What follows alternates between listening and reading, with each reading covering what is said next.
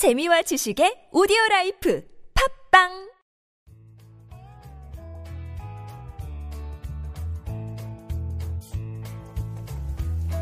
황홀하고 찬란한 광기 어린 창조적 유희 여기는 한지훈의 고전에서 찾아낸 단단하고 수상한 심리학 고단수 심리학입니다. 저는 진행자 서정숙입니다.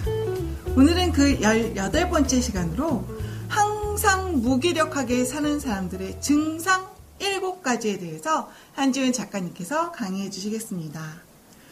아, 무기력하다는 거는 어떤 일을 할 의지나 힘이 없다는 걸 말씀하시는 건가요? 아니면 어떤 병적인 증세를 가진 사람들을 말씀하시는 건가요? 무기력은 진단이 나오지 않는 병이죠. 아, 하지만 무기력은 내 인생 전체를 사라지게 하는 무서운 진단이 나오지 않는 병입니다. 그 단순히 피곤하거나 이런 걸 말씀하시는 게 아닌 거죠? 그렇죠.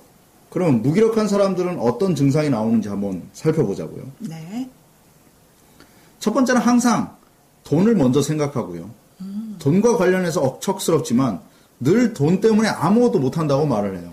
네. 자, 나는 지금 열심히 돈을 벌어요. 그리고 열심히 돈을 벌고 그걸로 열심히 뭘 하죠. 그런데 그 돈을 왜 버냐고 물어보면 좋은 차를 타기 위해서 혹은 아파트 평수를 조금이라도 더 늘리기 위해서라고 말을 하고 그러면은 돈 때문에 여- 예를 들어서 이렇게 말하는 거죠. 자, 요번에 그 어떠어떠한 책을 사자. 돈 없어서 못해. 어, 어떠어떠한 콘서트를 놀러 가자. 그거는 다음에 가도 돼. 어떠한 곳을 여행을 가서 그 유적지를 보자. 돈이 없어. 라고 말합니다. 네. 하지만 차를 사거나 옷을 사거나 집을 늘리는 데는 분명하게 그 돈을 쓸 이유가 있다고 보는 거죠. 네. 근데 이거 여기서 뭐가 잘못됐냐면 바로 목적 의식과 자기 철학이 상실된 상태라는 것입니다. 두 번째, 무기력한 사람들은 이런 특징을 보입니다. 주변에 자신을 이해해주는 사람이 아무도 없다라고 생각하고 늘 피해 의식을 가지고 살아가면서요. 항상 마음속에 원망의 대상 하나를 딱 마련해 둡니다. 네. 그래서 나는 나를 이 모양으로 이렇게 무기력하게 만든 자를 용서하지 않겠다고 생각하고요. 그래서 나는 지쳐있기 때문에 적성이나 꿈 같은 건 없고 빨리 돈 벌어서 빨리 쉬고 싶다는 생각밖에 안 한다는 거예요. 네. 자, 이 무기력한 사람들은요, 항상 마음속에 원망의 대상 하나를 만들어놔요. 어, 뭐 부모님, 형제, 뭐 상사, 뭐 기타 등등. 그래서 그 원망의 대상이 나를 이렇게 만들었어. 사실은 누구 때문이에요? 자신의 무기력하기 때문에 그런 건데 원망의 대상 하나를 어디선가 데리고 와요. 머릿속에서. 네. 그래서 불- 내가 어떤 일을 하더라도 그 원망의 대상 때문에 집중할 수가 없어. 그것 때문에 나는 화가 난다고 말하는데 사실은 자신의 무기력이 자신을 괴롭히고 있는 것이죠. 이런 사람 어떠세요? 생각만 해도 가슴이 답답해지는데요. 네. 세 번째. 자신은 늘 바쁘고 힘들게 최선을 다해 인생을 산다고 말하는데요. 실상은 하루 종일 인터넷이나 SNS에 매달려서 허송세월을 보냅니다. 어, 그러고 나니까 남는 시간이 없는 거죠. 그리고 하루 종일 자기 수준의 무질서한 사람들과 농담을 하면서 채팅방에서 끊임없이 무의미한 시간을 보내요. 그런데 그것이 업무 중에 일어나거나 기타 등등의 계속 업무의 연장이라고 생각하는 거예요. 그래서 결국은 아무것도 없다라는 거죠. 자, 인간은요, 자신의 삶을 지혜와 용기로 멋지게 바꾸려는 히- 힘을 가지고 있어야 되는데 네. 그런 것 자체에 대한 도전을 이미 난 나이가 들어버렸기 때문에 필요 없다고 생각하고 자신과 무질서 정도가 비슷한 사람들과 끊임없이 대화를 나누죠. SNS나 채팅창에서. 그러면서 뭐야 같은 대화의 연속이죠. 서로 위로받기도 하고 또 다른 어떤 한 사람을 네, 공격, 올려놓고 어, 공격하기도 네.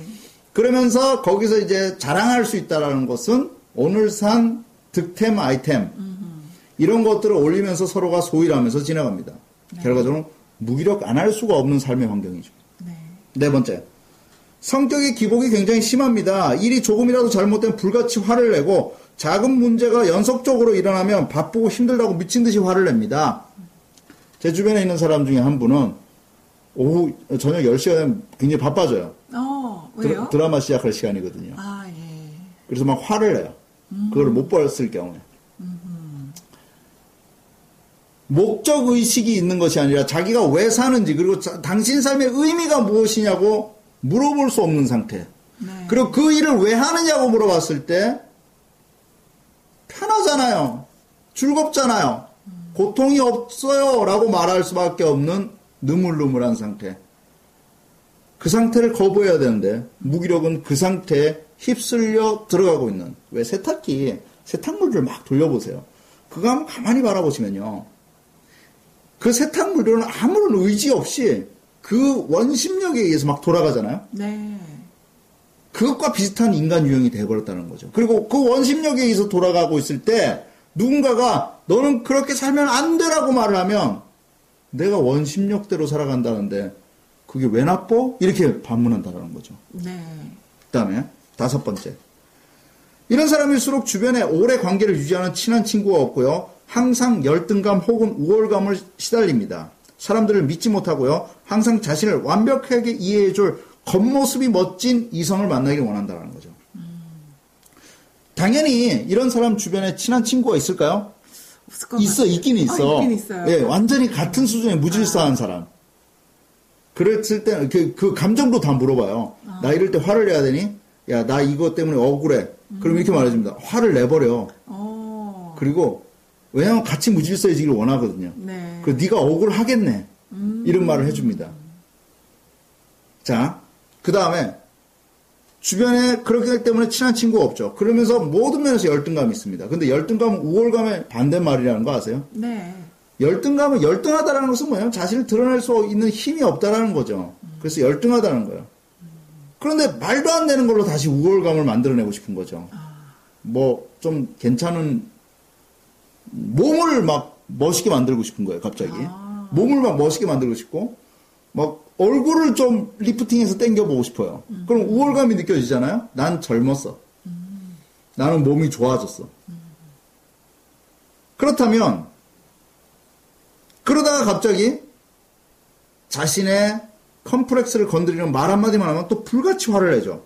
즉, 모든 상황의 상태와 모든 거에 따라서 계속적으로 달라지죠. 근데 이런 사람이 또 외모가 괜찮은 멋진 이성을 만나거나 그러면 갑자기 또 희죽희죽 웃어요. 희죽희죽 웃으면서 자신의 것을 다 드러내 줄 것 같이 행동하다가 낡은 관계의 부모나 형제나 이런 사람들을 만나면 다시 삐지고 화를 내기 시작한다는 거죠.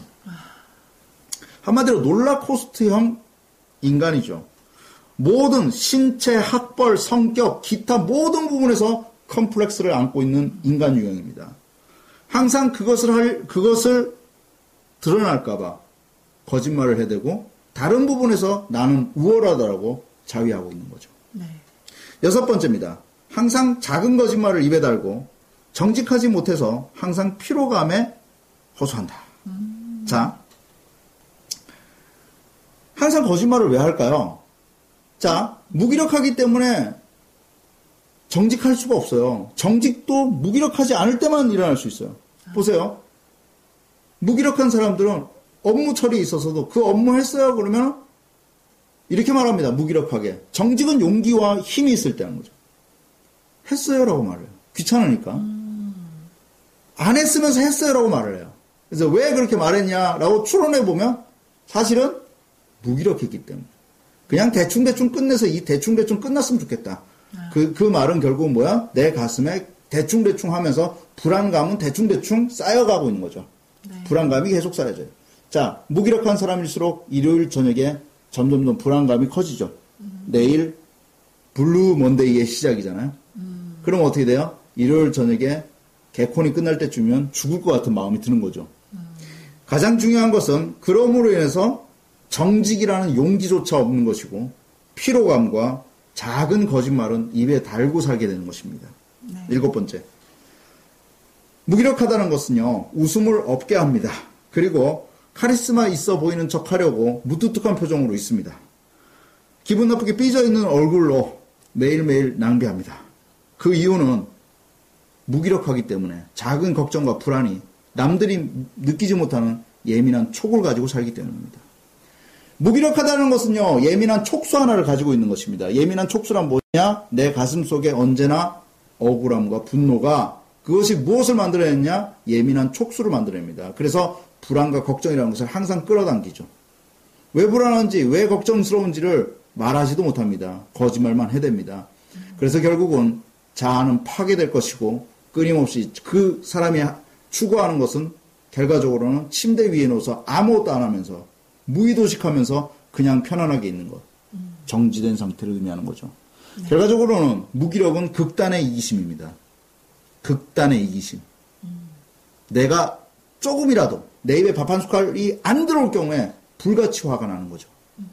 그리고 그것을 만족되면 기분이 갑자기 좋아져요. 네. 그런 모든 모습을 작가 김수영, 시인 김수영은 어느 날 고궁을 나오면서라는 시에서 신랄하게 비판합니다. 왜 나는 조그만 일에만 붕괴하는가? 저 왕궁 대신에, 왕궁의 음탕 대신에 50원짜리 갈비가 기름덩어리만 나왔다고 붕괴하고, 옹졸하게 붕괴하고, 설렁탕집, 돼지 같은 주인년한테 욕을 하고, 옹졸하게 욕을 하고, 한 번 정정당당하게 붙잡혀간 소설가를 위해서 언론의 자유를 요구하고, 월남 파병에 반대하는 자유를 이행하지 못하고 20원을 받으러 세 번씩, 네 번씩 찾아오는 야경꾼들만 증오하고 있는가? 중약하고요. 그러니까 이렇게 옹졸하게 반항한다. 이발쟁이에게, 땅 주인에게는 못하고 이발쟁이에게, 구청 직원에게는 못하고 동해 직원에게도 못하고 야경꾼에게 20원 때문에 10원 때문에 1월 때문에 우습지 않느냐 이런 때문에 모래야 나는 얼마나 작으냐 바람아 먼지야 풀아 나는 얼마나 작으냐? 정말 얼만큼 작으냐? 결과적으로는 그건 무엇입니까? 무기력이란 내가 큰 것에 분노하지 못하고 극단의 이기심에 쌓였을 때 올라오는 이상한 에너지입니다. 뜨겁게 비상하십시오. 가장 높은 곳을 향해서 비상하십시오. 한 손에는 이성을 그리고 또 다른 한 손에는 지혜를 가슴 뜨겁게 쥐어야 합니다. 삶은 무섭도록 우리를 죽음으로 내몰 것입니다. 우리는 무기력 속에서 우물쭈물하다가 자신도 모르게 차디찬 관안에 갇히게 될 것입니다. 우리는 왜 살아야 합니까? 죽음이라는 약속의 날이 오기 전에 지독하고 아름다운 우리의 마음을 그리고 우리의 날을 만들어야 합니다. 치욕적인 무기력에서 벗어나십시오. 감사합니다. 네, 저도 오늘 작가님께서 말씀해주신 일곱 가지 증상 한번 제대로 짚어보고 이 무기력이 있다면 벗어나도록 노력하겠습니다. 여기는 한지훈의 고단 수심약, 저는 서정수. 네, 저는 작가 한지훈이었습니다. 감사합니다. 감사합니다.